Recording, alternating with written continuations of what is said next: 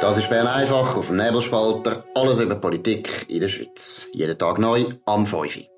Der Podcast wird gesponsert von Swiss Life, ihrer Partnerin für ein selbstbestimmtes Leben.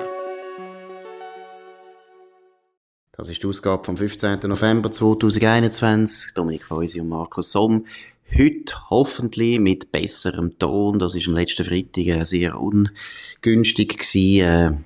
Ja, der Thurgau ist noch nicht angeschlossen an die Schweiz. Das war das Problem gewesen. Heute also wieder besser. Zürich gegen Bern oder Zürich und Bern. Dominik, wir müssen wieder mal ins Ausland schauen.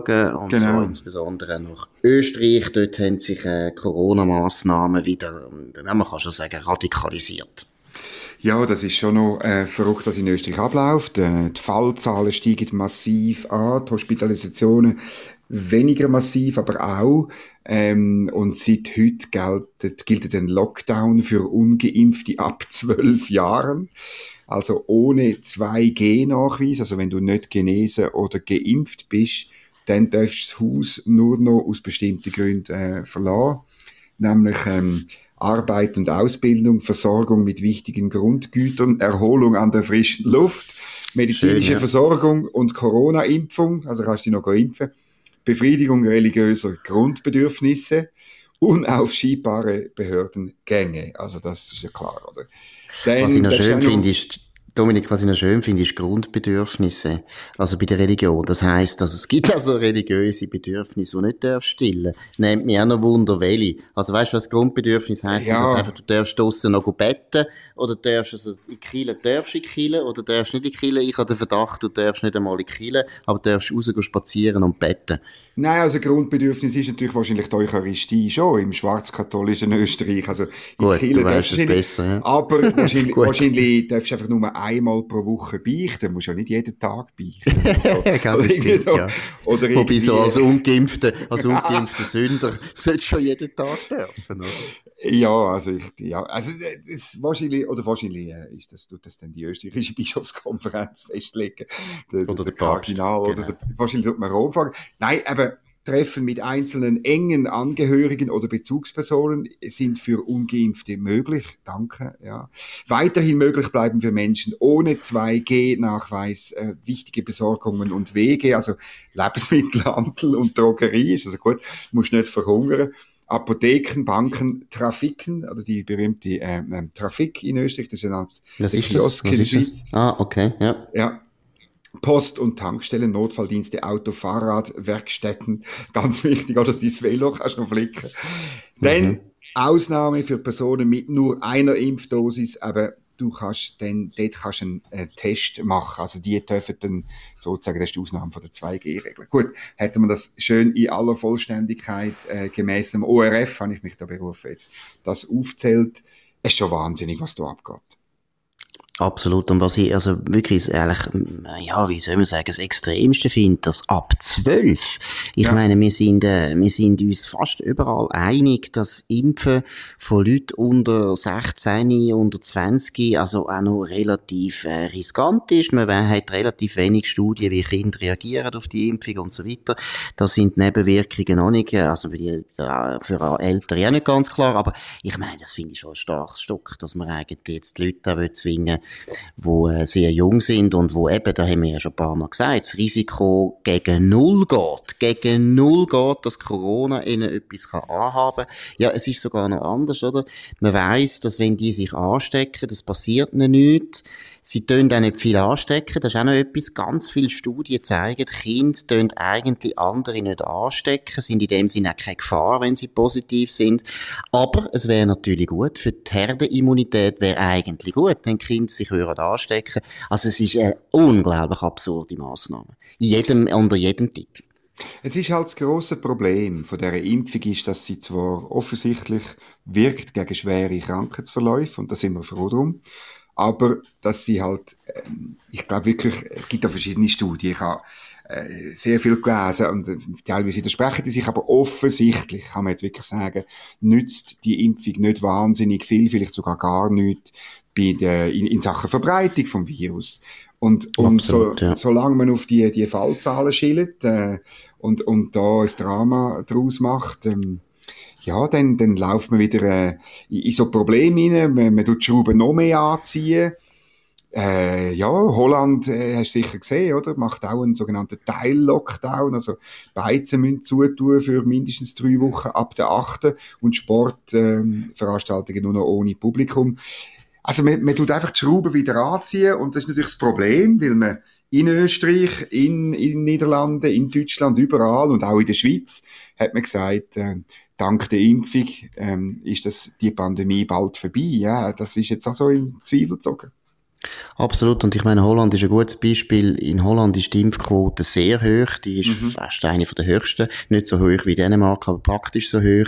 Und trotzdem, dass die Impfquote so hoch ist, sind die Fallzahlen wieder so gestiegen, dass jetzt die Regierung meint, sie müssen Lockdown machen. In Österreich ist die Impfquote sogar tiefer als in der Schweiz, dürfen wir jetzt auch mal sagen, weil wir haben uns als Schweizer ja die ganze Zeit müssen tadeln lassen, dass wir so tiefe Impfquoten haben. Österreich hat eine tiefere, zwar ganz unwesentlich tiefer, ich glaube 64,9 und wir sind glaube ich jetzt bei 65.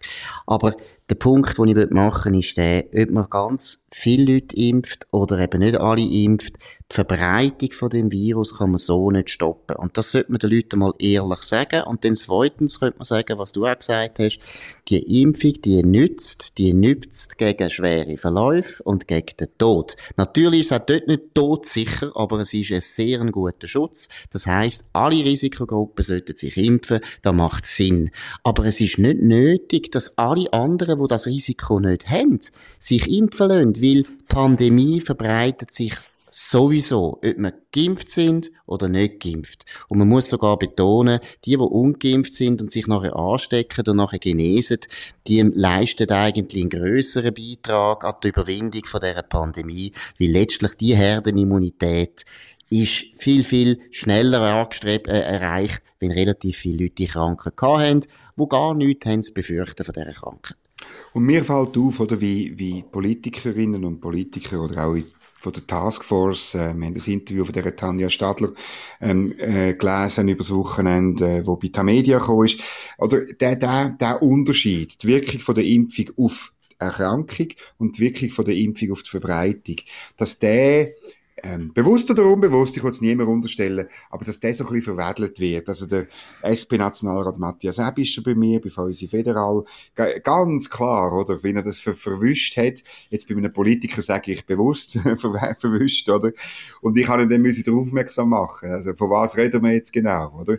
Und dann geht es natürlich wirklich darum, ich meine, wenn Strategie immer noch heisst, flatten the curve, also im Kurve abflachen im Gesundheitswesen, dann wirkt die Impfung immer noch, aber dann müssen wir die Nerven behalten bei den Fallzahlen.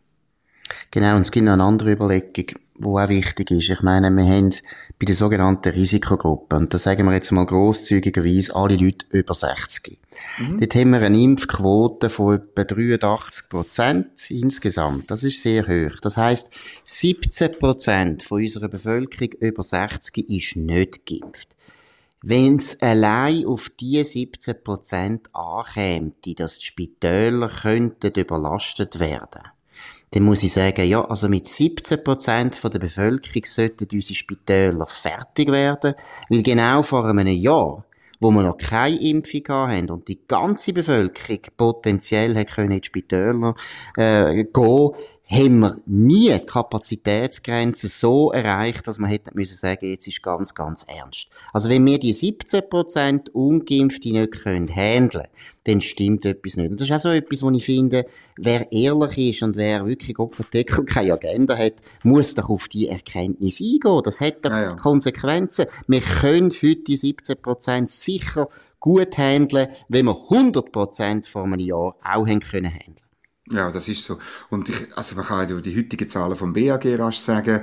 Also in den letzten 48 Stunden, also Fälle seit dem Freitag, sind 9702. Also das sind sehr viel, muss man sagen. Fast 5000 Fälle pro Tag. Aber es sind in Anführungs- und Schlusszeichen nur 85 Hospitalisationen mehr als am Freitag. Also etwas über 40. Und einfach zum Vergleich ist eine Zahl, wo ich noch mehr habe über Gesundheitspolitik dürfen schreiben und weniger über Corona. Von dort her weiss ich, dass wir ungefähr 3'500 Hospitalisationen jeden Tag haben in der Schweiz.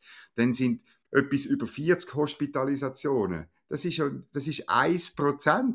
Also ein bisschen mehr, 1,2% oder, von den Hospitalisationen. Und da muss ich einfach sagen, wer aus dem ein Drama macht, du hast es vorher angetönt, hat wahrscheinlich eine Agenda. Ja, und man muss einfach auch sagen, dass Medien schon eine komische Rolle spielen. Ich meine, die Impfwoche ist zwar in allen Medien als Flop bezeichnet worden, aber der Tagesanzeiger schreibt dann gleich, ja, das ist ein Erfolg gewesen, eine Steigerung um 112%.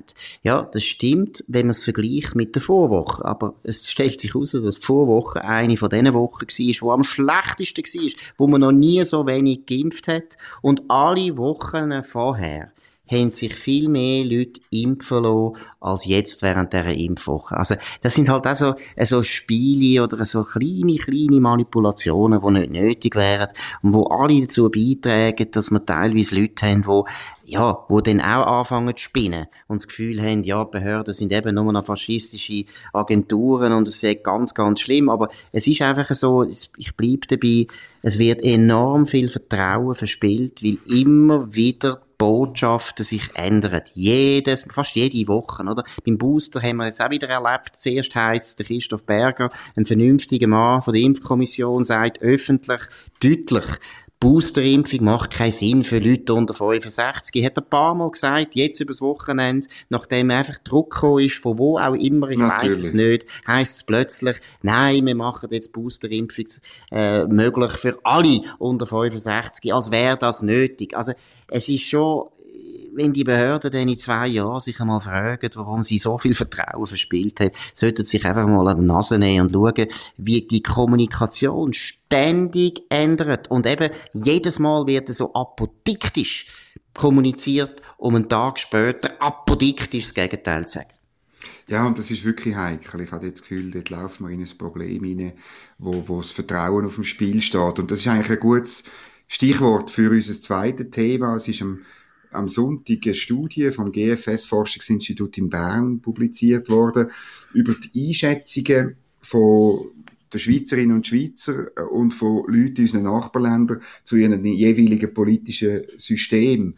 Und das ist schon sehr interessant, oder? Also ganz kurz, die Schweizer sind zufrieden mit ihrem politischen System, einen sehr hohen Wert, insbesondere mit den direktdemokratischen Möglichkeiten, also mit der Partizipation, wie man dem so sagt.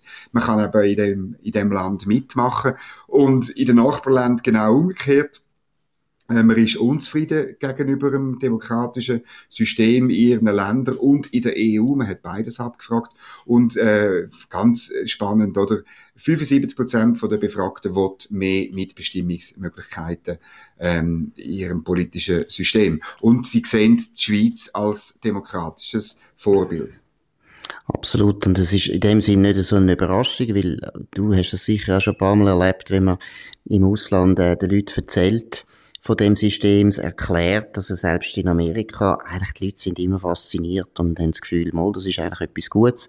Ich bin auch überzeugt, dass es eigentlich eines der besten Rezepte wäre für ein bisschen, die politische Krise, die wir schon haben im Westen, oder? Dass nämlich alle die parlamentarischen Systeme sind schauriger unter Druck, weil sie können teilweise eben auf inhaltliche Bedürfnisse von der Bevölkerung nicht eingehen oder sie gehen nicht ein, weil sie nicht wollen oder nicht müssen.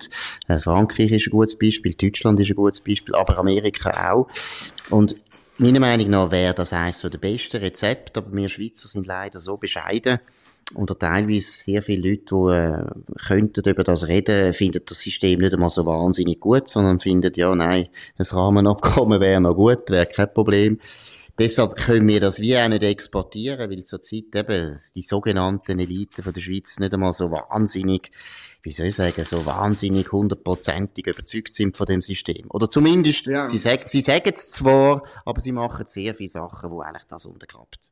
Für mich gibt es wirklich, aus meiner subjektiven Erfahrung, wirklich 2 Gruppen von Leuten. Oder wenn du mit normalen Leuten redest im Ausland, dann finden sie das System in der Regel gut. Sobald du mit Leuten redest aus der Politik oder mit politischen Aspirationen, dann sieht es anders aus. Und das hat natürlich mit dem Charakter von der direkten Demokratie zu tun, weil das natürlich eine Machtbeschränkung auch eine Machtteilung und ganz mühsam ist für Politiker, wenn es da noch einen Volksentscheid jeweils am Ende von einem Prozess gibt, wo man nicht im Griff hat, nicht so einmal wie Abstimmungen in einem Parlament, oder? Dann, das will man natürlich nicht. Darum ist eben der Unterschied, oder? Wenn du wie in dieser Befragung von GFS die Menschen befragst, dann kommst du 75% mehr Mitbestimmungsrecht, wie auch immer. Ich muss sagen, es ist sehr allgemein gefragt worden, oder? Aber das finde ich gut, man will eben mehr mitbestimmen. Es wäre auch ein Rezept, es wäre wie auch der nächste Schritt in der Weiterentwicklung von der Demokratie. Da man darf es wirklich, ich finde auch, man darf es wirklich mal ein bisschen höher hängen, oder? Mhm. Aber die Politiker, die das müssten einführen, müssen auf Macht verzichten. Und das machen sie nicht gern, das ist klar. Oder? Ja, und es hat natürlich auch noch etwas zu tun mit dem Akademisierungsgrad, oder, von den Politikern heute. Und der ist halt sehr, sehr hoch. Also man hat fast nur noch Akademiker in den westlichen Parlamenten. Das ist leider sogar bei uns so. Und logisch, Akademiker sind ja sowieso der Meinung, sie wissen alles besser. Und sie sagen ja die Experten. Und sie haben eigentlich ein Wissen, wo, ja, Basis oder das Volk eben eigentlich nicht hat. Und es wäre schon noch gut, wenn man auf sie würde vor allem hören. Und da ist natürlich direkte Demokratie eigentlich etwas, was überhaupt nicht in das Konzept hineinpasst, oder? Genau. Also bei der Klimapolitik vielleicht am extremsten, wo wahrscheinlich die elitärste Politikveranstaltung zurzeit ist, die wir haben auf dem Planeten, wo wirklich eine kleine Gruppe von Leuten das Gefühl hat, ja, wir wissen es erstens besser und zweitens setzen es mehr für alle anderen durch. Und das geht erstens natürlich nicht, aber es ist klar, dass solche Leute nicht freiwillig ihre Macht, wie du sagst, beschränken lassen. Aber was ich auch noch interessant finde, ist ja, wird doch uns immer gesagt, bei diesen Verhandlungen mit der EU und so, ja, der Ruf von der Schweiz ist halt schon nicht gut in Europa, wir gelten als Parasiten und Triebrettfahrer und Ausnützer. Aber wenn du die normalen Leute fragst in unserer Nachbarschaft, muss ich sagen, nein, die sind eigentlich recht positiv. Die finden eigentlich, die Schweizer machen es richtig und die Schweizer haben noch ein gutes System. Und wenn die Schweiz wirklich so negativ angeschaut werden von unseren Nachbarn, dann würden die auch in so einer Umfrage sicher nicht sagen, wir finden das System von der Schweiz schaurig gut. Also auch da sieht man einen unglaublichen Gap zwischen den normalen Leuten und eben der Elite in Brüssel zum Beispiel. Medien, genau. Ja. Es ist noch interessant, in dem Ermatingen, eben, wo die Verbindung so schlecht, so unterirdisch war, ist am Samstag dann noch der Peter Sloterdijk auftreten, ein deutscher Philosoph, einer von den wenigen oder fast der einzige deutsche Philosoph, wo man kann zuhören, weil er nicht gerade sofort Moralin zu von irgendwelchen Bürgerpflichten und Moralapostel und Moralapostel spielt. Und er hat interessant geredet am Samstag über die Welt, die Schweiz und die EU. Und er hat dort die Schweiz mit einer Raumstation verglichen.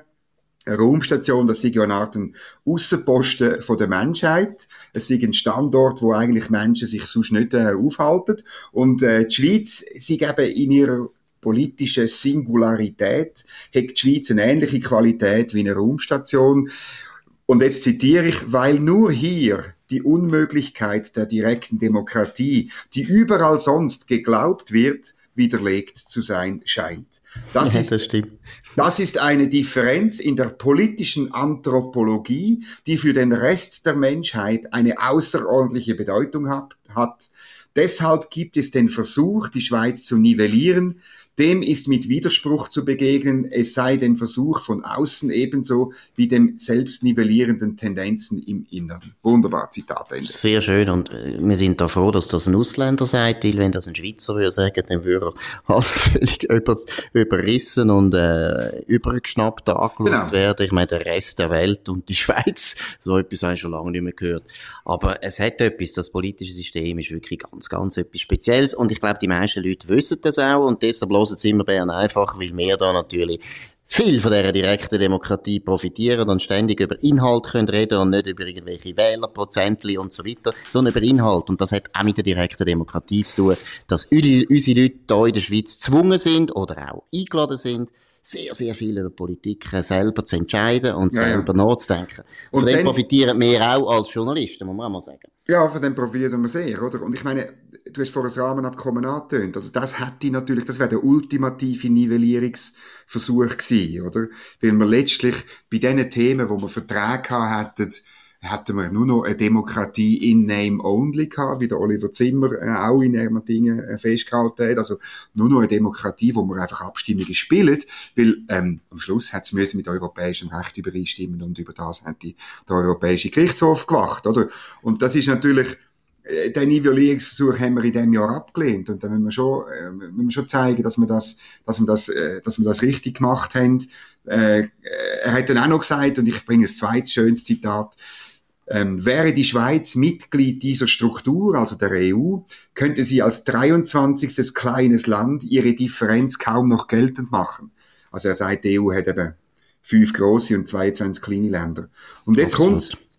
Durch Nichtzugehörigkeit Stärke zu entfalten, gehört zu den Besonderheiten, was ich die helvetische Differenz nennen möchte. Und dann ein letzter Satz, wunderbar, also den können wir dann wieder mal brauchen. Die Schweiz ist die älteste Verlobte Europas, aber in dem Alter heiratet man nicht mehr. Das ist ein ganz schöner Satz. Und in dem Sinn tun wir dem Peter Sloterdijk die Ehrenbürgerschaft vom Muttertal antragen. Das hat er verdient. Er versteht die Schweiz besser als die meisten, sagen wir jetzt einmal Zürcher. Oder Berner. Oder sagen wir die meisten Diplomaten. Bundesberner. Genau. Und vor allem als die meisten Diplomaten. Das war es von Bern einfach heute am 15. November 2021. Wir uns freuen, wenn wir morgen wieder dabei sind, um die gleiche Zeit auf dem gleichen Kanal. Könnt uns abonnieren auf nebelspalter.ch. Einen wunderschönen, guten, langen Abend. Das war Bern einfach auf dem Nebelspalter. Der Podcast wird gesponsert von Swiss Life, ihrer Partnerin für ein selbstbestimmtes Leben. Den Podcast könnt ihr auf nebelspalter.ch abladen und auf allen gängigen Plattformen wie Spotify oder Apple Podcast und so weiter.